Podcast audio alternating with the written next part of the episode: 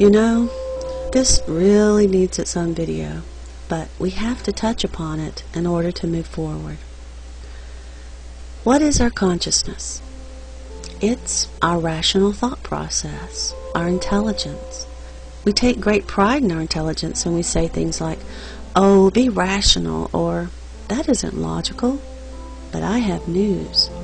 Our consciousness, that which we believe expands our knowledge and is the wind beneath our wings, isn't an expander. it's actually a limiter. Your consciousness is a limiter. It's a constriction, a limitation, though we think of it as quite the opposite. But that's not true. Our consciousness, what we think of as our rational thinking mind, is actually only a teeny little microscopic speck of your actual awareness. Here's an example to help us think of it. Let's picture what we think of as our consciousness as a really large building a 10 mile by 10 mile long building. Now that's a heck of a building, isn't it? It would seem quite grand. We would be quite proud of it. And that's how our consciousness seems to us. Plenty of room to do just about whatever we want to in. But what if this 10 mile by 10 mile building that we call our consciousness sat inside of a space as large as all the galaxies combined. Because it does. And that space is your actual awareness. Now that 10 mile by 10 mile building doesn't seem so large, does it? It's a speck. It's smaller than a speck when compared to all galaxies. And this 10 mile by 10 mile building is the part we are aware of that we call our mind, our consciousness. But your real mind, your real awareness is something so huge we have trouble contemplating it because it doesn't fit inside our 10 mile by 10 mile building. So we can't bring it into our consciousness and examine it as we normally do when we want to contemplate or know something. It doesn't fit. And to make matters worse, it's our habit to make up stories about things that do not fit inside our building, our consciousness. And this is how our beliefs get so far off course. But just because it won't fit doesn't mean that we don't know about our consciousness. We do. We even have a name for it. We call it our subconscious or unconscious mind. And that's your total awareness. Not just your conscious mind, to us who are used to the relatively secure boundaries of our 10 mile by 10 mile building, this is unimaginable.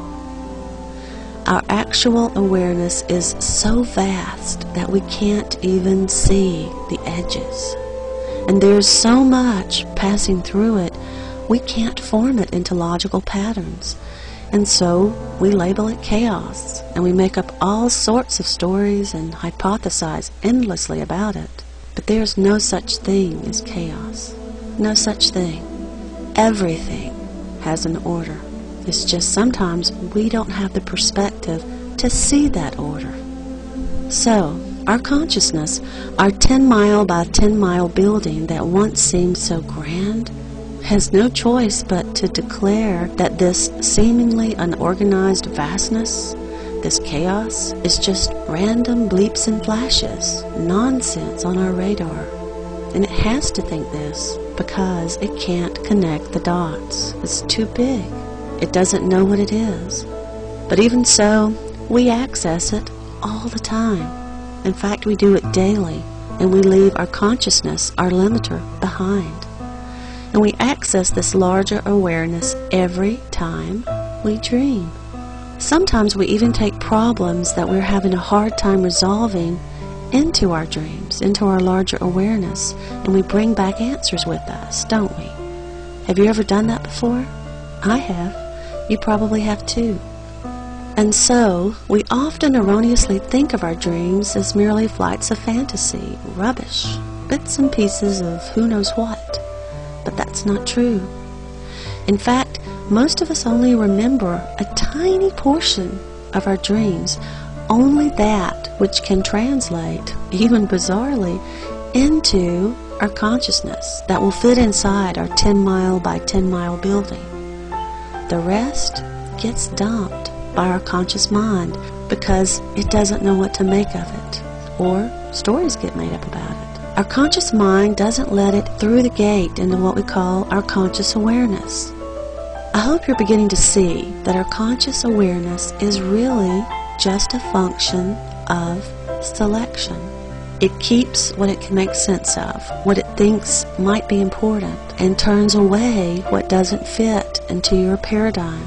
Or if he can't turn it completely away, he'll make up stories about it. Your consciousness is a gatekeeper. It's a limiter. It's your doorman in an exclusive nightclub that we call reality. We think of it as a means of expansion, but it's actually a limiter, a constrictor. And in this way, this doorman, our consciousness, keeps what we perceive as reality nice and tidy for us.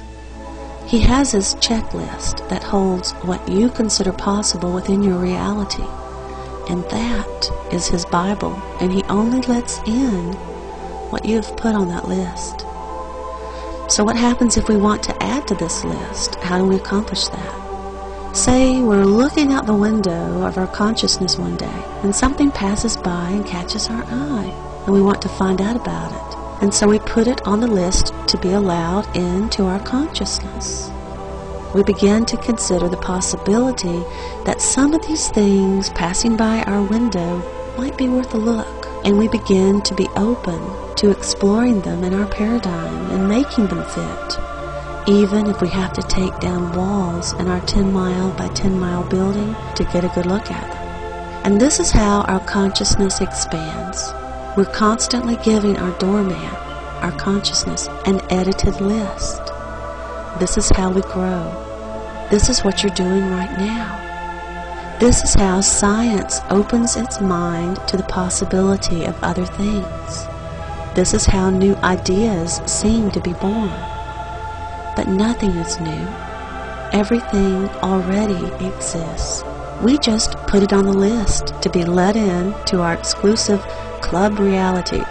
And like birds of a feather, in some ways we stick together somewhat on these edits, on these updates.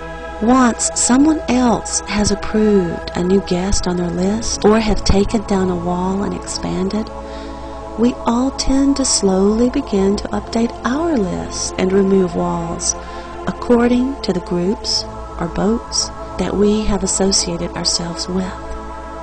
This act has been dubbed morphogenic resonance in recent years by some brilliantly observant people, but it's nothing new. It's been going on since the beginning of time. Please join me in part 6 to explore the truth about ghosts and aliens and UFOs.